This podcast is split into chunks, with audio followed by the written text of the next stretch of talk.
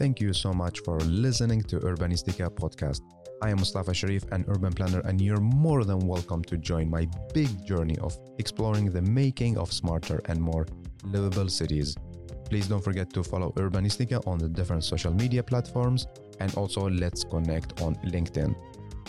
Big thanks to Urbanistica podcast partner AFRY.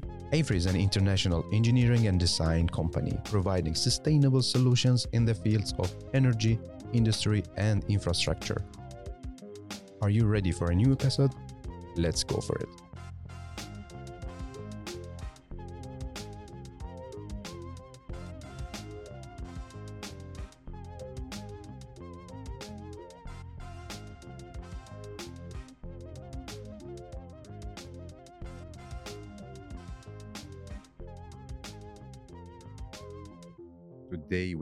New episode and we have an amazing storyteller.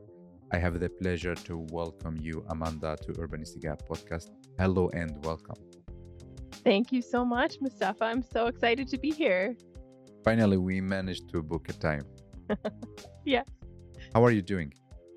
I'm doing really well. I'm doing really well. It's early morning here in Toronto, and I got to walk uh, to the office when the yeah. streets were really quiet, uh, and it was a lovely, a lovely walk into the office today.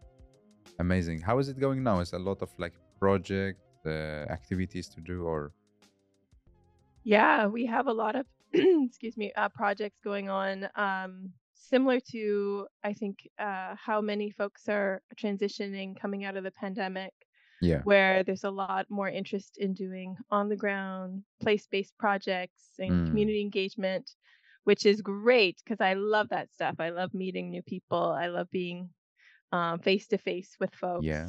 Uh, yeah. making eye contact not just through a screen that's so true. Uh, that's what really motivates me and so yeah it's been it's been busy but a good busy we're we're happy to be back on the ground doing doing things yeah so, Amanda, let's start with you. You are our storyteller. How would you like to introduce yourself to our listener? Oh, uh, what a great question. Uh, I'm Amanda O'Rourke. I am the executive director of 8 80 Cities, which is a nonprofit organization based in Toronto. Uh, and I'm a mother and an urban planner uh, and I think another word I would use to describe myself is an eternal optimist. Mm. Tell us more about your passion. Well, I'm really passionate about cities, uh, which uh, is a good thing because of the work I do uh, in the title of 8 80 Cities. Yeah. Um, I'm really passionate about sustainability. Uh, I started sort of in my really early days interested in uh, climate activism and social justice activism. And so uh, I'm very lucky that I get to do the work that I do, um, combining these interests in sustainability and yeah. um, quality of life and and equity. So um, yeah, I have a lot of passions. I'm also really passionate about coffee and food. any specific type of food, like from a specific country or region or anything? all of it, all different kinds of food. But I do really love um, highly spiced food. Ah, um, ah, really? A lover oh. of spicy, spicy food. Cool. So Amanda, like, uh, give us a background how about the 8 80 cities and how did you like became the executive director so how was like the two stories come together yeah, it's great. Uh, the 8 80 Cities was founded by Gil Peñalosa. And so, for listeners who might not know who Gil is, uh, Gil started his city building career in the late 1990s in Bogota, in Colombia, where he was Parks Commissioner. Mm. And he led a very impressive, uh, along with many others, of course, uh, led a really impressive transformation of public spaces and sustainable mobility in the city at that time.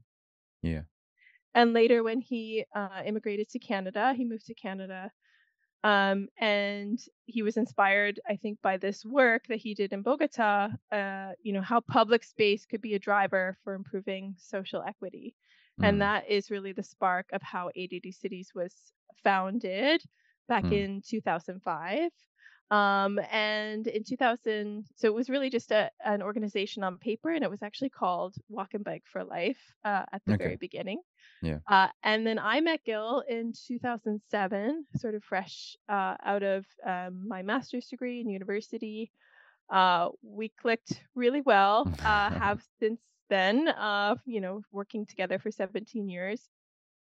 And you know, I started as a as a project manager uh, and just started doing work on sort of trying to change the conversation on the importance of walkability mm. and cycling and public space uh, and really trying to elevate the conversation. And I was together, we uh, rebranded. Um, I really thought that Walk and Bike for Life was not really mm. uh, what we were about. And we came up with this concept of 8 80 cities, which uh, basically the idea is that if you build a city that's great for an eight year old and an 80 year old, you build a better city for everyone.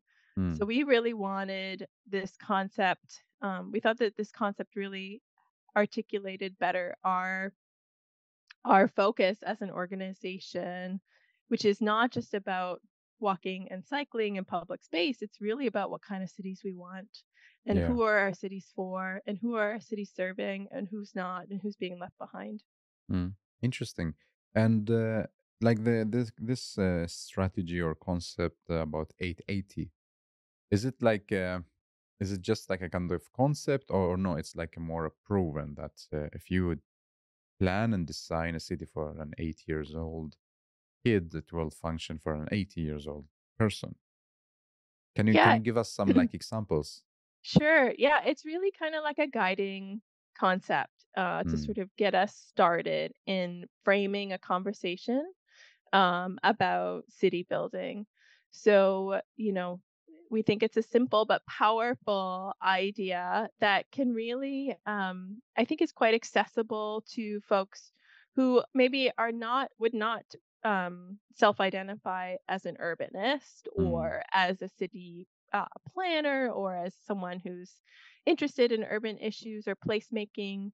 Um, but it's it's a way, it's an entry point, um, and we think it's quite an effective entry point to sort of broaden thinking about um, about city building. And you know, the reason that the eight and eighty uh, we we chose that is that we have been really planning our cities thinking a lot more about uh, moving cars, especially in in North America, and less yeah. about the health and happiness of people at the core. And when you think of the eight year old and the 80 year old sort of navigating the city, um, we know that this very car centric planning paradigm has had a mm. disproportionately negative impact on children and older adults and their right to be mobile in the city to yeah. move through space their right to public space to be you know uh, safe and comfortable in public space and also the right to to participate and then i think you know as as we've worked the the concept has evolved you know aging is a universal human experience we can all yeah. think of an 8 year old and an 80 year old mm. but we of course also acknowledge and understand that um, your race your gender yeah. your social location um, these all intersect mm. uh, and impact how how we navigate public space and how we navigate our, our cities so it's the 880 plus um, yeah. But I think the 880 really is um, a universally people can kind of get it right away, and yeah, that's like yeah. our our in. And once we get people there, we can have these bigger conversations. Exactly, the next uh, step. So so like it's not something like really really specific. You more wants to refer like to the children or newly kids, and then the elderly group of people, like to compare between them. So it doesn't matter like if I say 770 maybe. exactly, exactly. People more, often yeah. ask, Amanda, what about the 90 year olds? What about the three month olds? of course. Yeah, yeah we want a like... city for everyone. um, the 880s is catchy. Uh, and, yeah, exactly. Uh, it's easy it's also to opening. say. Yeah, yeah. yeah. So, um, so tell me, like, how big is the organization in terms of uh, people working in the team? Yeah, we are a small but mighty team. Uh, we are basically eight full time staff. Uh, Also eight. and eight, yeah, not on purpose. Uh, we've Okay. often fluctuated between eight and 10, sometimes getting as big as, you know, Yeah. 15 for certain Wow. projects. Yeah. But, Yeah. you know, generally, uh, we've stayed small over the Mm. 17 years, but that's been very intentional uh, because uh, we do a lot of our work through partnerships. And so when, and I imagine, uh, similar to you, when you're working in communities, Yeah. um, you know, we rely very much on doing work through local partnerships Yeah. um, both on the very hyper local level, but Mm. also we do partnerships with big international organizations Mm. like the WHO or I- ICLEI in terms of like more broadly disseminating or communication. Yeah. So we just we like being small. We like it that way. Um, Mm. we think that we're more effective, and it it uh, it works better with our approach uh, in terms of collaboration and partnership. Yeah. And and uh, the eight people you have in the team now, what what kind of uh, expertise they have? Are they like uh, planners, uh, architects? Yeah, we have a mix, uh, urban planners, uh, communication specialists, Mm. um, folks uh, who've done sort of urban studies or community development, um, some with urban design background, uh, a real mix. I do think that there's a quite a, um, and we've had um, designers and architects come uh, as well through our team. So uh, usually it's someone with some of the um, I think what what unites us is often like this really interest in spatial planning and public space, Yeah. um, but different entryways into Mm. into how people um, sort of support our approach, which is very much through community-led, Yeah. um, place-based efforts. Mm. Amanda, tell tell us more. Like, the, give us some inspiration from project you work with. Like, give us uh, examples of project you work with. Sure, yeah. Um, we've done a lot of sort of uh, place-based transformations and activations. So we work on very um, you know, we could transform uh, an underused laneway into a vibrant public space with Mm. art and a night market. We just did that here uh, last summer, coming out of COVID, uh, with a city close uh, to Toronto and Brampton. Uh, that was a really great project that we got to work with artists to transform the the laneway in terms of like a wonderful mural, but Mm. also through activations uh, through community partnerships. So partnering with the Alzheimer's Society and uh, artists to do activations. We had we heard um, from uh, community members, and it's always uh, an engaged approach that we Yeah. take. Um, that you know, downtown Brampton is a very diverse city, but uh, a lot of uh, folks um, from the South Asian community and from the Black community really articulated that it felt very much like a white space. It didn't feel like Ah. a space that Mm. Mm. represented their cultural uh, identity. And so one of the things that we piloted was a night market. It was very successful.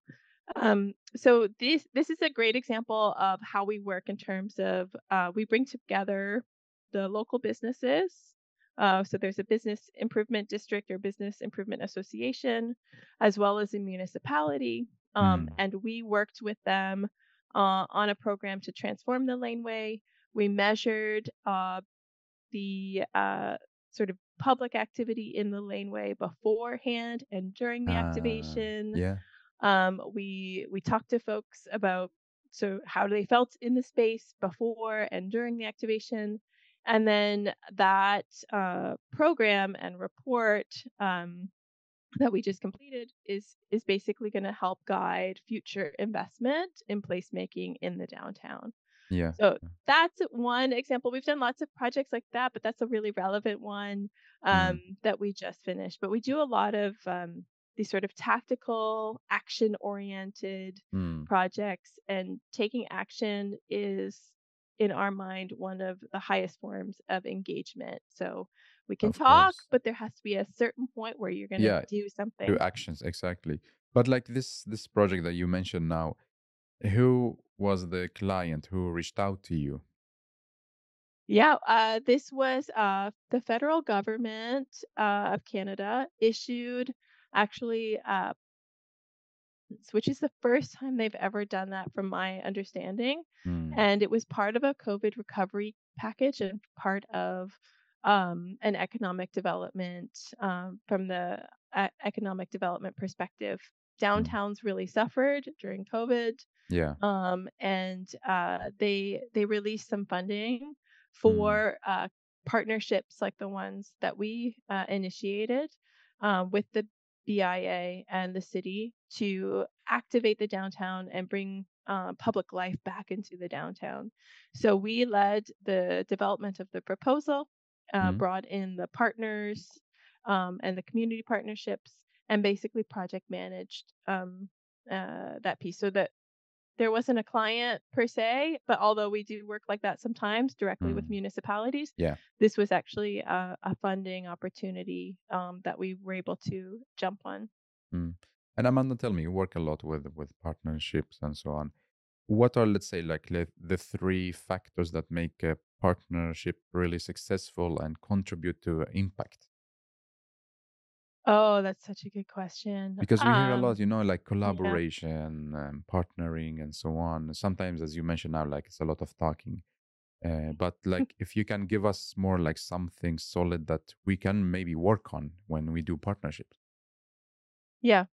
I I think that one of um one of the things that I've learned a lot through developing partnerships is that you really need to build in time for um mapping out really clear roles and responsibilities. It sounds really boring, no, but but it's really important.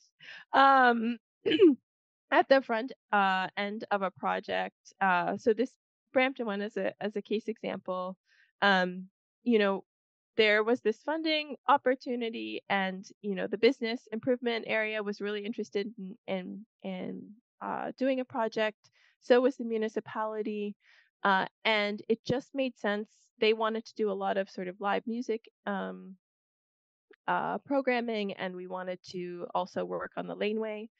And ultimately, through a lot of conversations at the Mm. beginning about whether we would do two different proposals or we would do one big Ah, one, um, you know, we had a really clear understanding that the broader goal was the same, that there was a real need to activate the downtown, yeah. sort of provide some fun social opportunities for people um, to come out and be Mm. um, outside and, and, and visit the downtown, meet each other. And uh, um, I think ultimately it's about those uh, at those conversations at the beginning, understanding what that big goal is and how each of the the partners can help work Mm. together on on having even a bigger impact. Uh, because ultimately, you know, from the public's point of view, the person experiencing the activation or the program, Yeah. program, Yeah. um, they don't care if it's 880 No, cities or the. BIA or the city. Yeah. Yeah, exactly. they just know it's a cool public space and they want to be a part of it. Th- th- This is this is the the the how how to say one of the biggest problems that I see. Like people care so much about like uh the name of section or organization or the team, but actually people there just for the experience. They don't really care about like which yeah, section or manager or or division or organization is behind this. Like you know, they don't really focus on this. exactly. Yeah. And I think if you start to take yourself and your organizational, like we have an organizational mission. Um, Yeah. obviously, this connected to our mission, so it made sense. But uh, ultimately, it's in service to uh, the public and a Mm. public good and these bigger goals around sustainable, healthy, equitable cities, then it becomes kind of like a no brainer that partnership um, is needed. It's not just a Mm. good thing. It's you can't really do it well without it. Um, and I think that is an important sort of mindset to go Mm. into um, any of these sort of placemaking um, uh, processes. Is that Yeah. you know it's not it's putting egos aside a bit and then just also saying this is not really about me or 880 this is about this broader broader goal and um, it does take time and and um, a lot of conversations and mm. and you know those sort of more boring things around partnership agreements like who's doing what um, but uh, it also is a lot of flexibility and trust. Mm-hmm. And I think mm-hmm. if you come in with this sort of authentic um, desire to, and people can tell if you're coming in with an authentic desire yeah. to actually uh, do something good in the community, um, then I think you're off to a really good start. Yeah. How do you think that we can build more trust, like even before we sign paper and contracts and so on? Because usually with some organization like i feel that they try like to just protect themselves as much as possible and uh, you know like leaving zero space for building a trust and being a bit flexible and okay let's do this together. You know we are on the same side. It's like a lot of like they already creating a kind of gap or conflict or you know like this space between themselves and other partners. Yeah i mean i think um trust in my experience is built through action and mm. doing things and showing up like really showing up um and and um there is always i think at the beginning of a process a bit of a leap of faith um and and trust is something that's sort of earned over time mm. um but uh, if you're will if you're able to get sort of that leap of faith at the beginning um, through a, a, pretty clear vision on where you want to go, uh, then you can build that trust through actually really following through. Yeah. Um, I mean, it sounds really cliche, but it, it honestly, I have not seen how mm. you can mm. build trust without actually taking action. Um, mm. Um, and actually, I've seen the exact opposite happen where trust is even further eroded when there's a lot of um, talking or even like um, you know engagement without follow through and that is basically you know i think communities are very forgiving if you follow through and you miss the mark a bit um then uh, less forgiving than if you don't follow through at all or there's no sort of follow up um so I am of the mind that you got to follow through. It might not yeah. be perfect. It might not even be exactly what um, the community wants, but taking action and taking a more sort of iterative approach is how we're going to learn how to sort of build these new mm. collaborative infrastructures in a way these new yeah. these new relationships that are needed do you feel that uh, building a relationship and partnership with a small organization easier than big organization or how is your experience or not really there is nothing like you don't see a pattern I think sometimes, um, so municipalities, in my experience, and cities are not always built um, in a way, or their systems are not built in a way that really facilitate partnership and mm. collaboration. So that's been my experience. So there's a little bit of like, yeah, pulling along. Um, but ultimately i do think it comes down to the people like mm. building relationship it's very relational and very yeah. interpersonal in my experience like if you um meet it comes down to the actual project core project team do they trust each other even if they're coming from different um, organizations if one's like a city planner and another one's a business improvement executive director and another is like a placemaking um, uh, consultant. I think it really ultimately comes down to that core team really trusting each other and feeling uh, mm. aligned and and it becomes then you start to you start to uh, break away from these bigger institutional challenges that inevitably are there they're always there i mean that that's why often uh, city departments are created to regulate mm, and keep people yeah. safe uh, they're not always um, created to to foster facilitation and collaboration, but there's ways around it, and I think ultimately getting champions inside mm. those departments has what has been effective for us to to do the kinds of transformative projects yeah. that we've done. Mm. And like for this kind of project, you don't go like with focus on 880. Like I know you you you go with the focus on making cities for all people, but it's not like you drive an, an agenda that okay we should only focus on children and uh, seniors.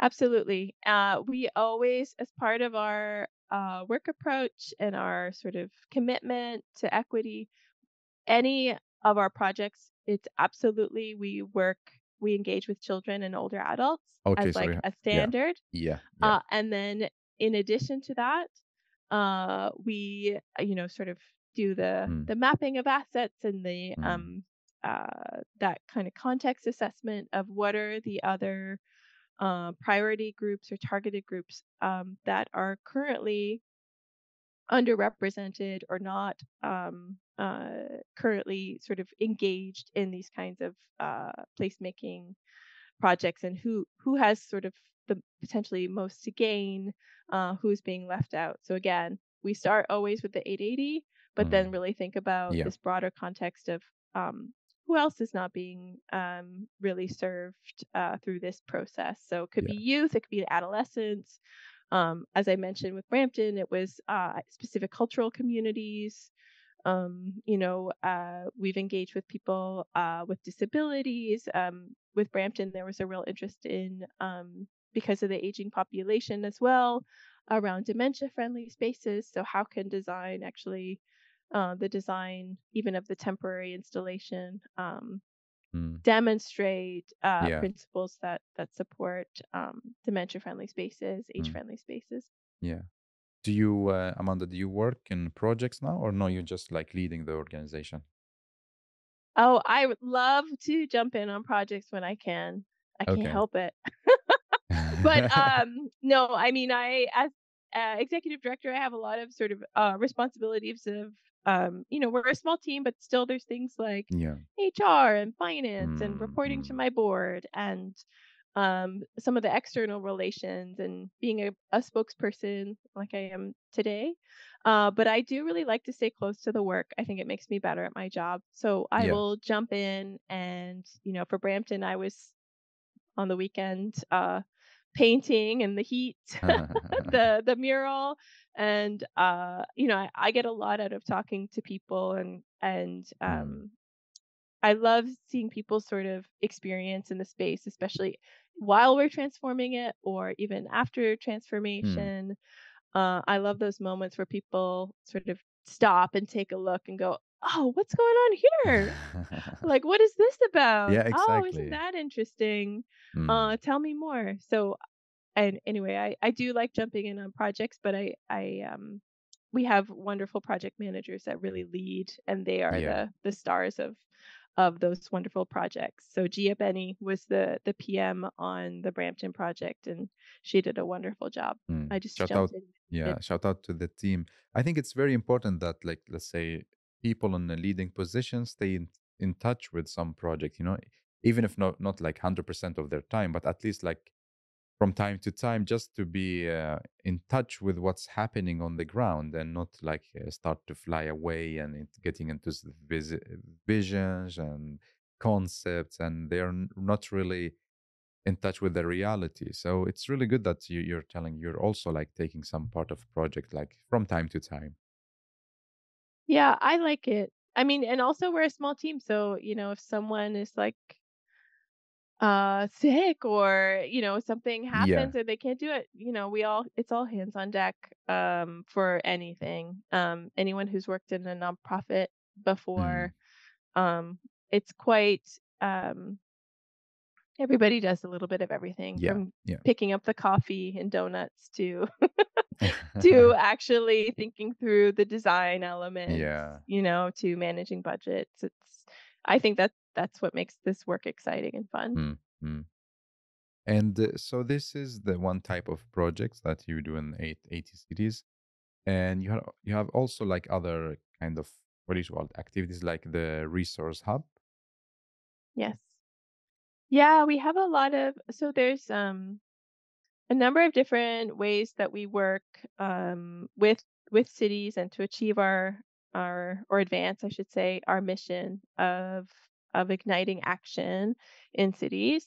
Um, so a lot of it is producing sort of uh, resources and toolkits. Uh, and one of the things I think has been wonderful about working with 8 80 cities uh, and leading this organization is is providing um, thought leadership on some pressing issues. Mm. So hmm. we do um, we have a lot of open access resources on our website. Anyone can check it out around you know uh, innovative engagement or un- what we call unconventional engagement. How to engage in a different way, in a more playful way.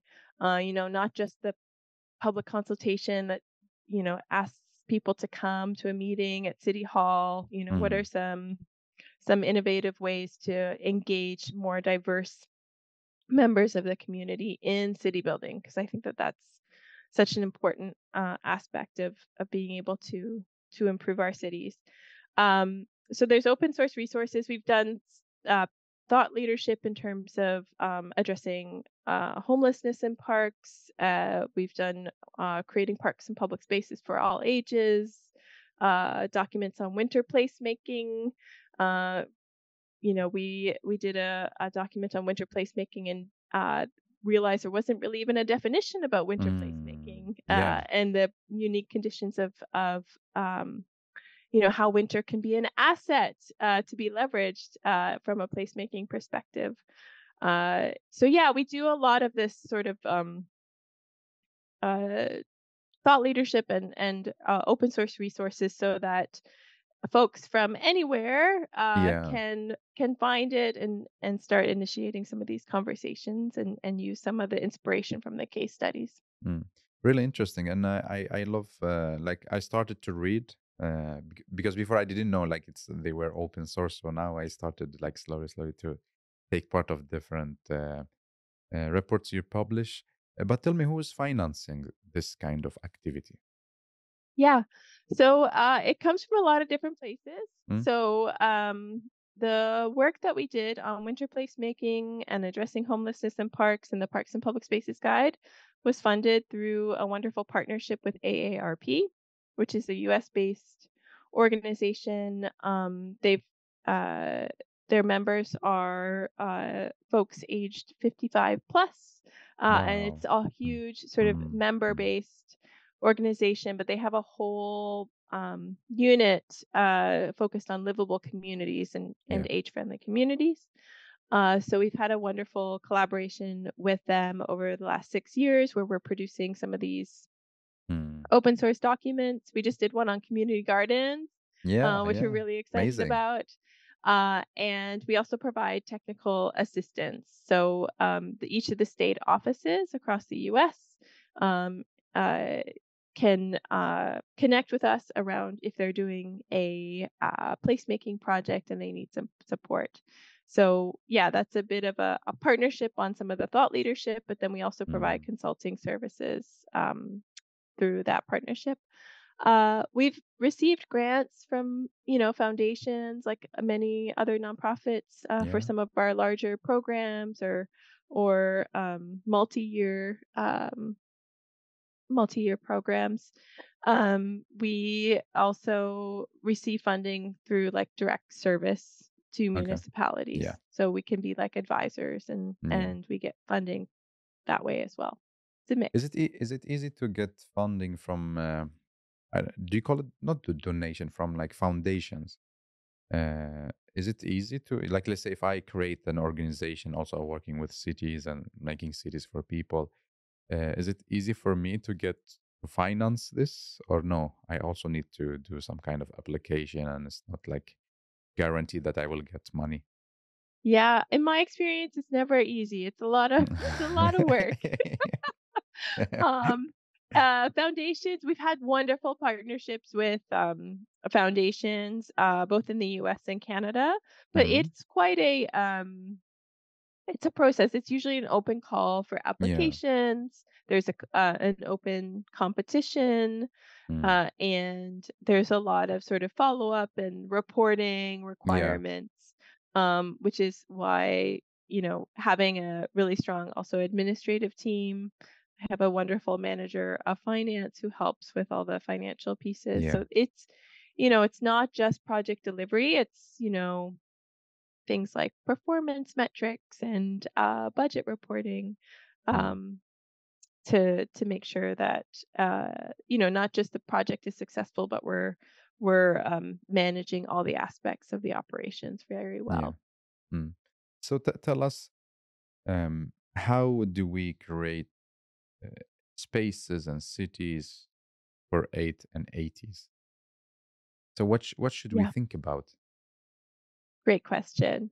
Um, so we talk about uh, the three rights, which helps like our our guiding our guideposts kind of mm. um, for uh, you know uh, demonstrating what an 8 80 cities 8 80 city is. Um, so it's really about reclaiming the right to the city for everyone. Uh, and those three rights are the right to mobility. So everyone should be able to um, move freely and mm. comfortably mm. in their city by walking or biking or using public transit. And again, we talk about walking, biking, and transit because that that connects to our our um, vision on sustainability. Um, the first right is the right to mobility. The second right is the right to public space. Everyone should feel safe and mm. comfortable and have a great, not just a public space, a great wonderful, mm-hmm. fantastic quality yeah. public space um, that they can, you know, get uh, to in their neighborhood easily and where they can feel um, a sense of belonging and, and connection. So that's the second right. And the third right is the right to participate. Everyone should have the right to participate in city building processes that affect them. And that means um, how do we design our systems and our mm. approaches and uh, a way that actually really invites and authentically invites uh, people to participate uh, in in um, how their city will take shape.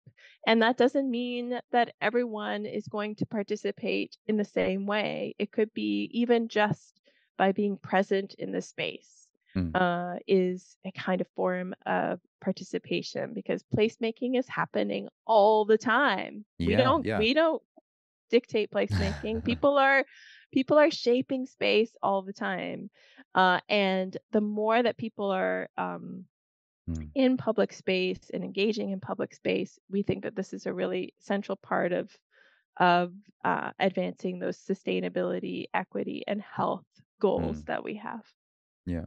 And through your work with different projects in, in the many years, um, what mistakes do we do as expert when we start like working with community engagement uh, processes or activities as a professionals? You know, when we go to communities.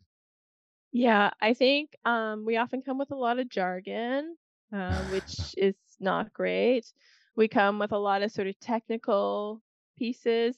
Um, you know, I've been to a lot of uh, public consultation meetings where you're looking at these very, uh, very technical drawings, and you see members looking, going, "What? You know, what how do this? I interact with this?" or it can be very intimidating, mm, mm. um, which I understand. Like I, I trained as an urban planner. I have my master's in urban planning. Those drawings intimidate me too. Not everybody thinks in plan view as well. Like people um you know i that's partly why you know we are really trying to bring the drawing into real life through mm-hmm. some of our mm-hmm. tactical mm-hmm. uh, approaches because it's one thing for uh, someone to give an opinion or engage with a concept uh, on paper um, and it can be very hard to sort of uh, you're not really attached to it. It's almost yeah. like you're disembodied from the the the piece. But when you're in, you know, in the public space, if we're doing mm. an open street where the street's yeah. open to people and closed to cars, and people can kind of look around and see what the street feels like without uh, motor vehicle traffic. Yeah, that is much more an exciting piece of feedback that you get from folks even if they don't like it like it's like it's more connected they're like mm. in real mm. time um telling you what they think about the the yeah. the program and the and the intervention mm. so i think yeah we often make the mistake of of asking asking questions in a very sort of disconnected way way um uh, to folks who might not be. I, I mean, I'm thinking about placemaking all the time. I'm sure you are too. Most people are not, uh, but if True. they're in the space and they are experiencing it, they can give you really great Mm, feedback mm. on on what's working and what's not.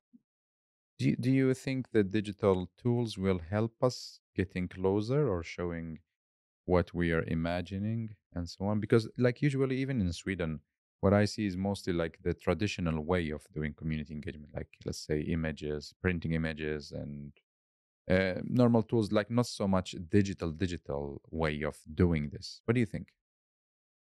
Yeah, I mean, I think there's um there's merit in, in using virtual and using digital tools, but I think that we do a disservice by thinking that it can be replaced Mm, by the in-person engagement and having real sort of dialogue yeah. uh, and and conversation and tangible experience in the space. So it's not a one-to-one. Like I think Mm, it's useful and helpful.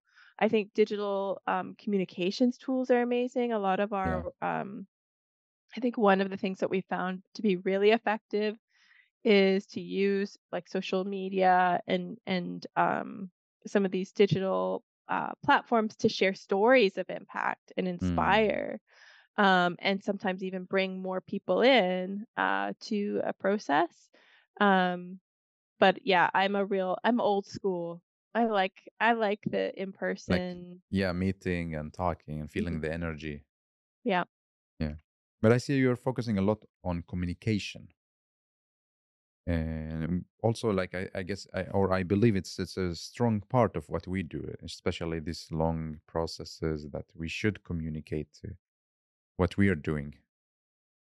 absolutely. Yeah, I think that's a big part uh, where um, sometimes projects don't uh, succeed because of a failure of communication. Mm, mm, Uh, and I think uh, communication uh, from not just saying what you want to say, but mm, listening is a big part of communication. I think we mm. forget that.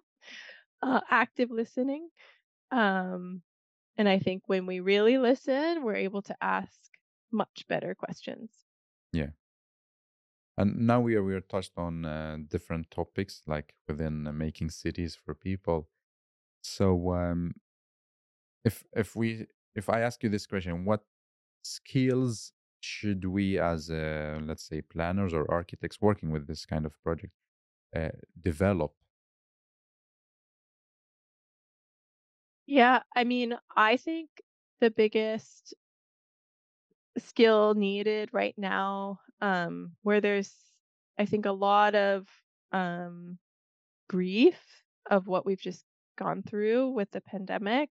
Mhm. Uh, and it's often coming through um, sometimes even aggression. I think we really need um, empathy and focus on uh, trying to understand people and where they're coming from and their motivation, like a real interest in understanding.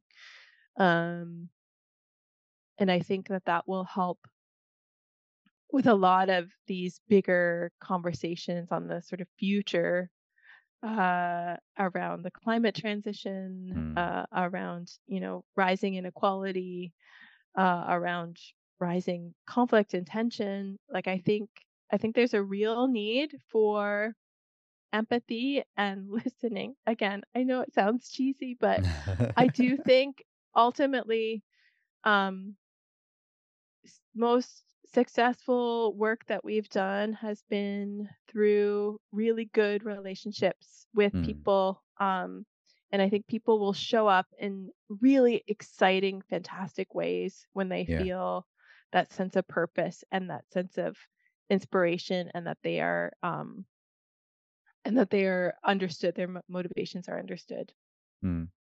and amanda how do we develop these skills what can we do like to be to get better do you have any advice for us um, practice listening i mean i Mhm. think one of the and this is very 8 80 one of the things that you could do and this is a really great starting point for anyone is really listen to children uh, Mm, and elders. okay. Have some conversations. Uh, I think one of the beautiful things of doing engagement with children and elders is they will tell you exactly how they feel. Yeah. Without any filters and so. Yeah. And so that is my uh yeah, challenge to everyone Mm, is please mm, have some uh really good conversations, listen uh to children's ideas uh and elders' ideas. They have so much um to share and to contribute. yeah. Uh and I think in a very capitalist focused society where we really don't think Mm, um, about the non-productive uh, members of society. Uh, that starting there uh, is a really great point, a, a really great starting yeah. point to to building that empathy and that understanding Mm, of of the future cities that we need. That's so true. And if we go back to 8 80, what challenges do you face as an organization? Oh, uh, you know, I think it's the the usual ones of uh, you know, we're constantly, you know, looking for funding. Yeah. Uh, that's always, you know, as Mm, mm, ED, that's a big part of my role is mm, uh, finding really uh, good mm, funding and sustainable funding. So we have really great. It's very easy to find project funding. Um, it's less uh, easy to find sort of multi-year funding yeah. where you're Yeah. able to just take some breathing room Exactly. um, Uh, and build some of the core. So that's mm, always a challenge, but one that I've, I mean, I've been here for five years as ED, but been with the organization for 17 years, and we still are here, uh, yeah. even during the the pandemic, where a big part of our our work just had to stop. So I feel like we Uh, we're ready for the next challenge, yeah. whatever Yeah. it is. Yeah. And what what is the next step for 8 80s?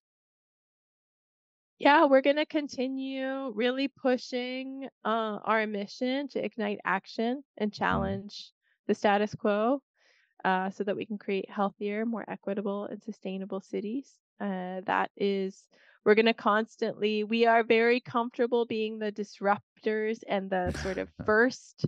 yeah. Um, I think I said this in our, our annual report for 2022. You know, we often have this title of first ever school street, first Mm, ever yeah. open street, first ever, you know, laneway transformation in the city. Uh, we're really comfortable doing that and being like the the the ones that are pushing Yeah. uh, new things forward. And with innovation, we know there's risks, uh, and uh, we accept that. Yeah. And and so for us, we're we're going to keep pushing, and um, we're very excited that the the broader conversations on placemaking and equitable cities have really just been so strengthened um, you know by many different parties and Mm, partners i feel like um, when we first started this work 17 years ago yeah. um, the story that i shared gil and i like it just the level of the conversation was very Mm, different yeah. uh, and so we're excited about that so we're going to keep Yeah. really really poking Uh, away at it. do you have like a dream? Uh, what kind of a project that you want to do? Like the first ever something? Is there any specific project that you want to do first ever? Oh man, uh, we've done a few of them already. Um, I think, you know, one of the first evers that we did in Toronto was um, a complete street makeover with our our friends at Better Block, Mm? uh, where we transformed one block of a commercial corridor into an actual like complete street that really exemplified the Ah, city's yeah. Vision Zero commitment. Mm, Um, and since then, it's led to uh, actual investment yeah. in uh, better cycling infrastructure and um, expanded pedestrian space. Um, I would love to do more of those because it just had such, uh, you know, if you can imagine, it's one of the biggest commercial corridors in, um, I think, North America, the Danforth Mm, yeah. uh, street, and it was uh, probably one of the most uh, exhilarating and exhausting projects I've worked on. Um, and it took us it took us one year to get approval to do it. Uh, it was that much back and forth through municipal sort of process. Mm-hmm. But ultimately, like I think stubbornness and a, a de- desiredness, desire to just get it done, um, Yeah. won through. Uh, and now it's sort of created a model um, Mm. where where there's a bit more interest in doing these kinds of um, pop-up demonstrations Mm. and so yeah my i would love to do more of those and then the uh the school streets which is basically you're familiar with those closing the street directly Yeah. in front of schools Yeah. um we did the first ever in 2019 uh in toronto uh and uh since then we've had like four or five municipalities really take the concept and run with it um so my big big vision uh because of that 8 80 um uh mindset is that you know cars in front of schools will really just not be something that people accept anymore like True, it just true. doesn't make sense from Yeah. Uh health and um safety of children Mm. and caregivers from 8 to 80 uh, Yeah. and beyond So, uh, so you didn't answer my question exactly. Like, what is your next first ever? You should do something like completely new because what you mentioned you already did.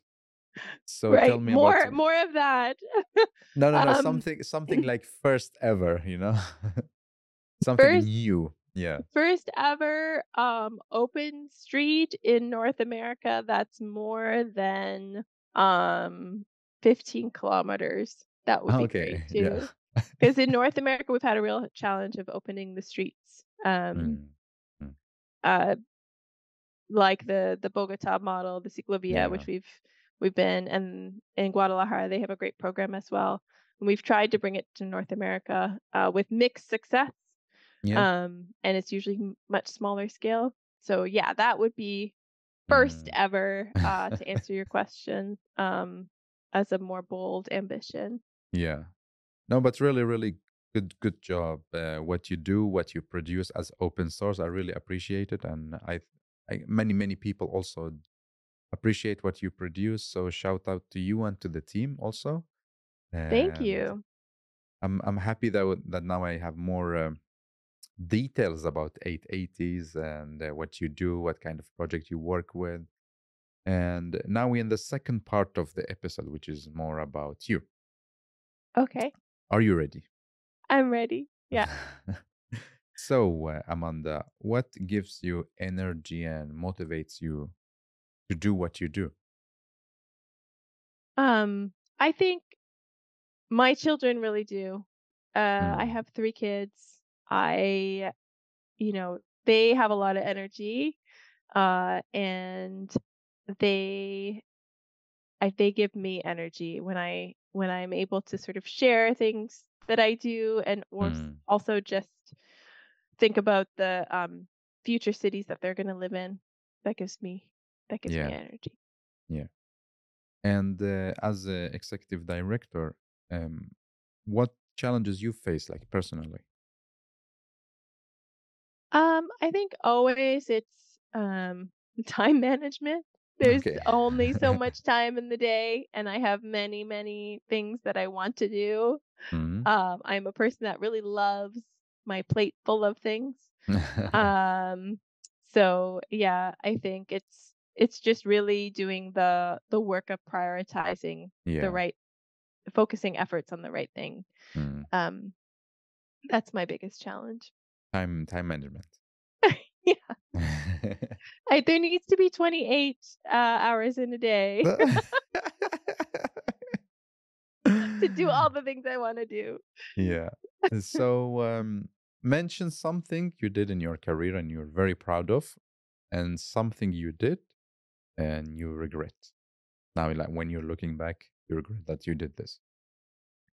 Yeah, I I'm really proud of um helping create this 8 80 concept Mm, because when I think back, I you know, before Gil and I created it, it didn't exist. And now there is something that exists Yeah. out there that people use.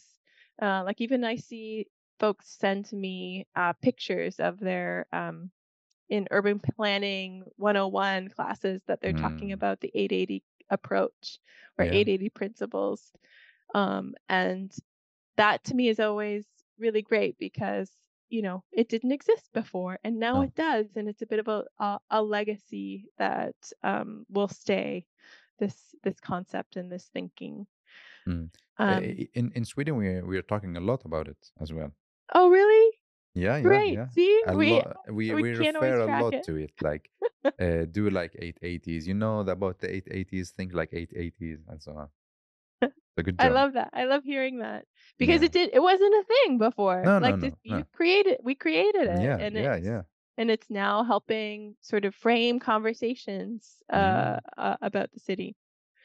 Uh, so I'm really proud of that. Yeah. Uh, things that I regret. I mean, i there's lots. I'm sure. I mean, I've made many mistakes in my career. Uh, but I really try to to I don't think I would ever change the mistakes because I learned a lot Yeah. from the mistakes.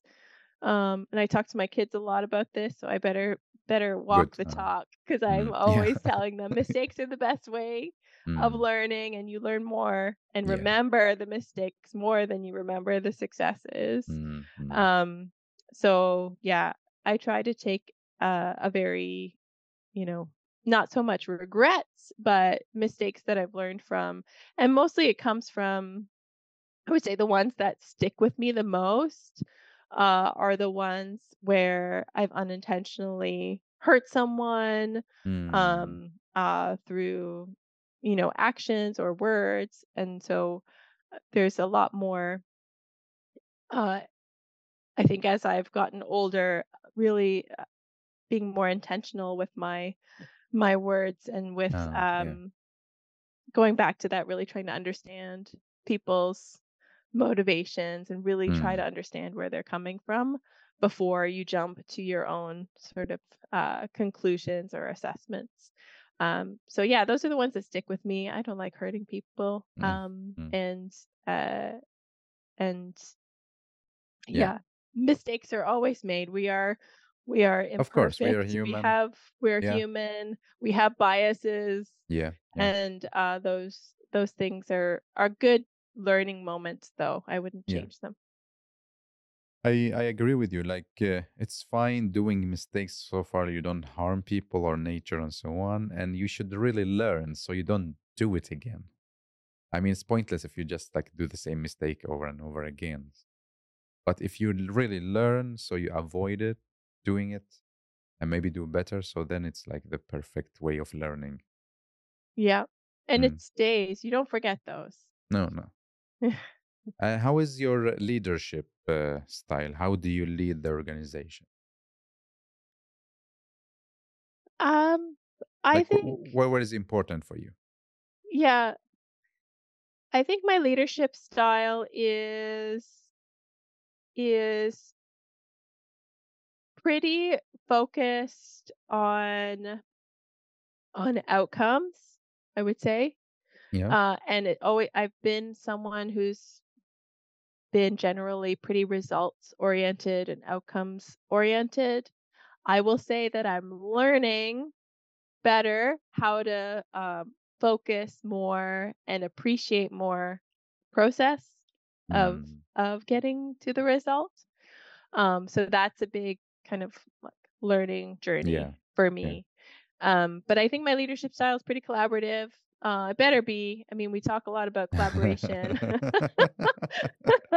uh and you know if i was like authoritarian uh i don't think it would make a lot of sense uh for me to be espousing all these principles around Mm, mm. collaboration with um yeah. with our city partners so Yeah. yeah it's very collaborative uh and i think yeah ultimately i think there's also been uh better i've learned a lot about how to um have really clear strategic goals Mm, again it mm. sounds boring but like really how do we actually have a clear strategy as an organization and how do we align our project activities and our mm. operations and our um, you know not just talking about equity and delivering um, equitable projects but how do we oh. really embody equity as an organization and mm that's um, that's been also something i'm i'm proud of and and part of my leadership journey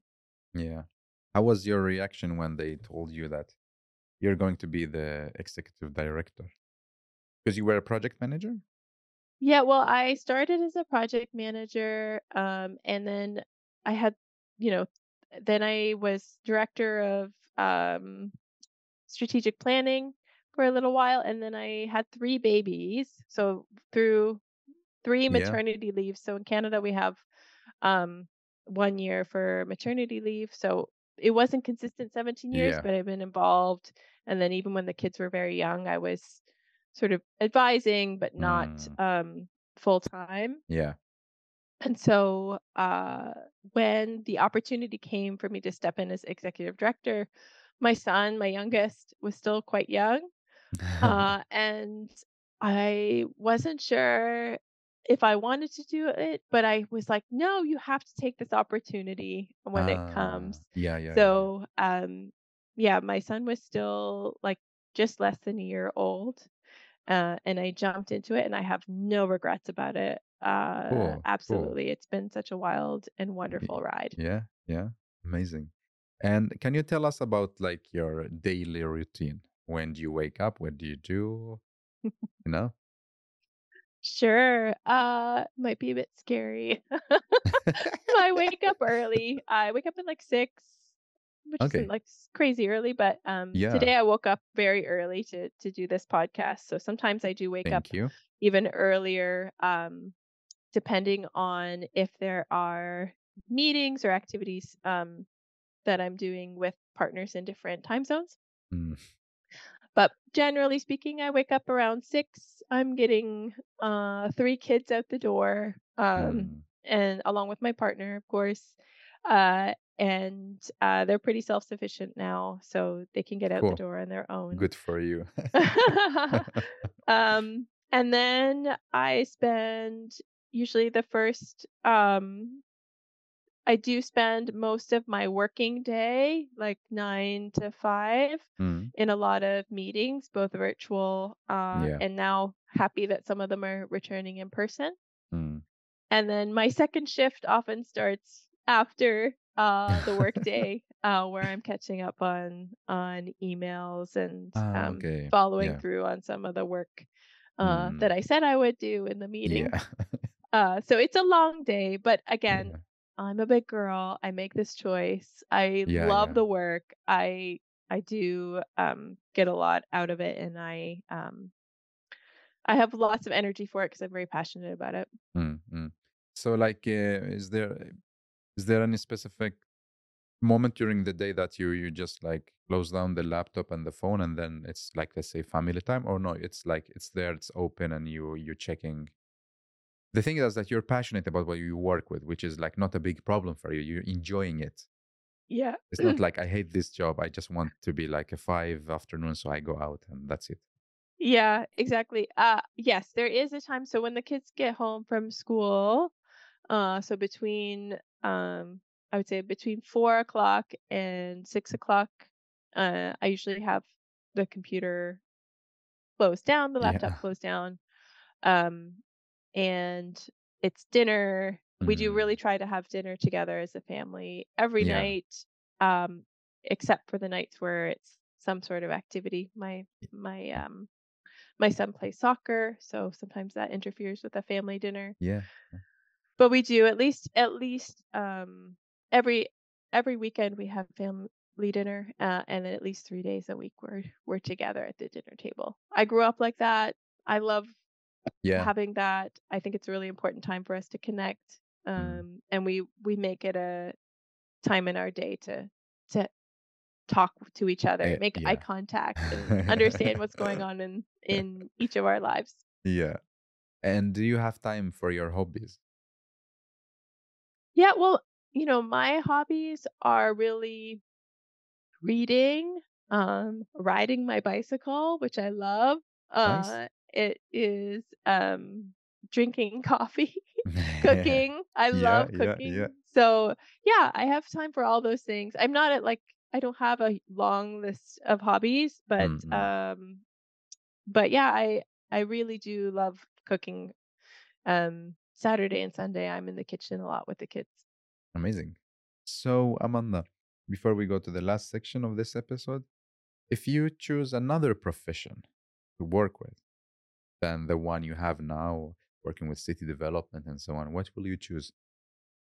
Yeah, it's a uh great question. i actually started my um I told you I was interested in um climate activism and I did biology actually in my Mm, undergrad. Uh, and I was very interested in sort of plant science and um, urban forestry. Uh, and then I then I got the bug around cities and sustainability and felt like, oh, I have to, if we're going to have an impact, we really yeah. need to focus on city development. hmm But I still love that the um, the subject of biology. I think I would probably be um, uh, a nature conservation scientist out Mm, yeah. doing uh, that kind of thing. Uh, and then my other sort of um, potential other job would be a bread maker. I love making bread. I would like make Wow. bread. That's amazing. I love to eat bread. I love to make bread. make bread. That's one other potential yeah. job I would do. Yeah. Fantastic. So uh, now we are in the last uh, section of this episode and three questions. The first one is about you giving a message to yourself. Yes. Um, I think my message to myself is remember to be present. Hmm. With a family or with uh, work colleagues or Everyone, everyone. just yeah, turn turn your internal monologue off and be present with the person or thing Yeah. that you're doing. Yeah. And the next question is about you giving three takeaway messages to our listener.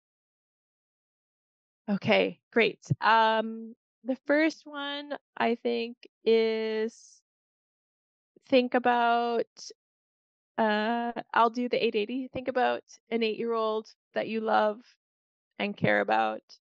Uh think about an 8-year-old that Mm, was in your life. Um what would you do differently in your city with those two people in mind?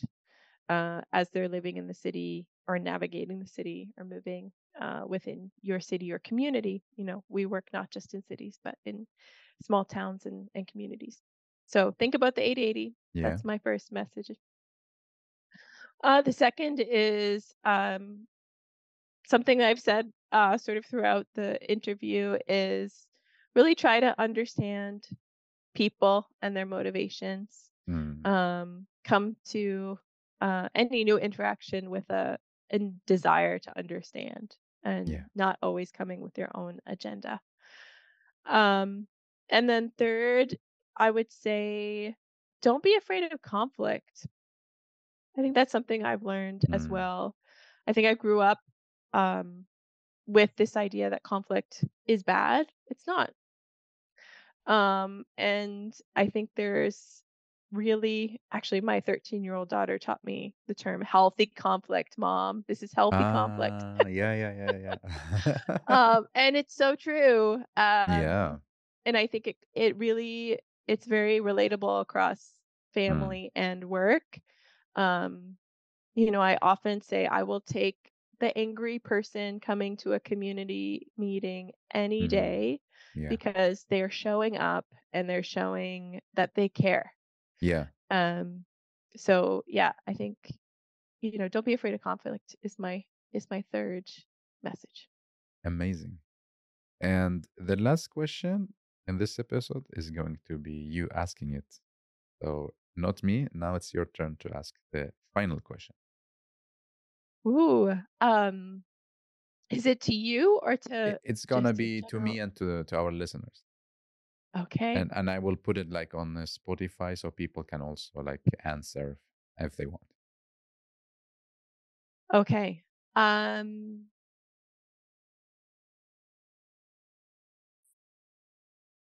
How can we better leverage public space for better cities? Mm. Good question. And big one also. But One I uh, think about a lot, yeah, uh, and I'm curious to hear what others think. yeah. So Amanda, thank you, thank you so much for giving your valuable time to record you. the podcast, also to to wake up early to do this as well. So I really appreciate it. Oh, I so appreciate the conversation. Thank you so much for your wonderful questions, and uh, it's been lovely, lovely chatting with you. Yeah, and we keep in touch. Good.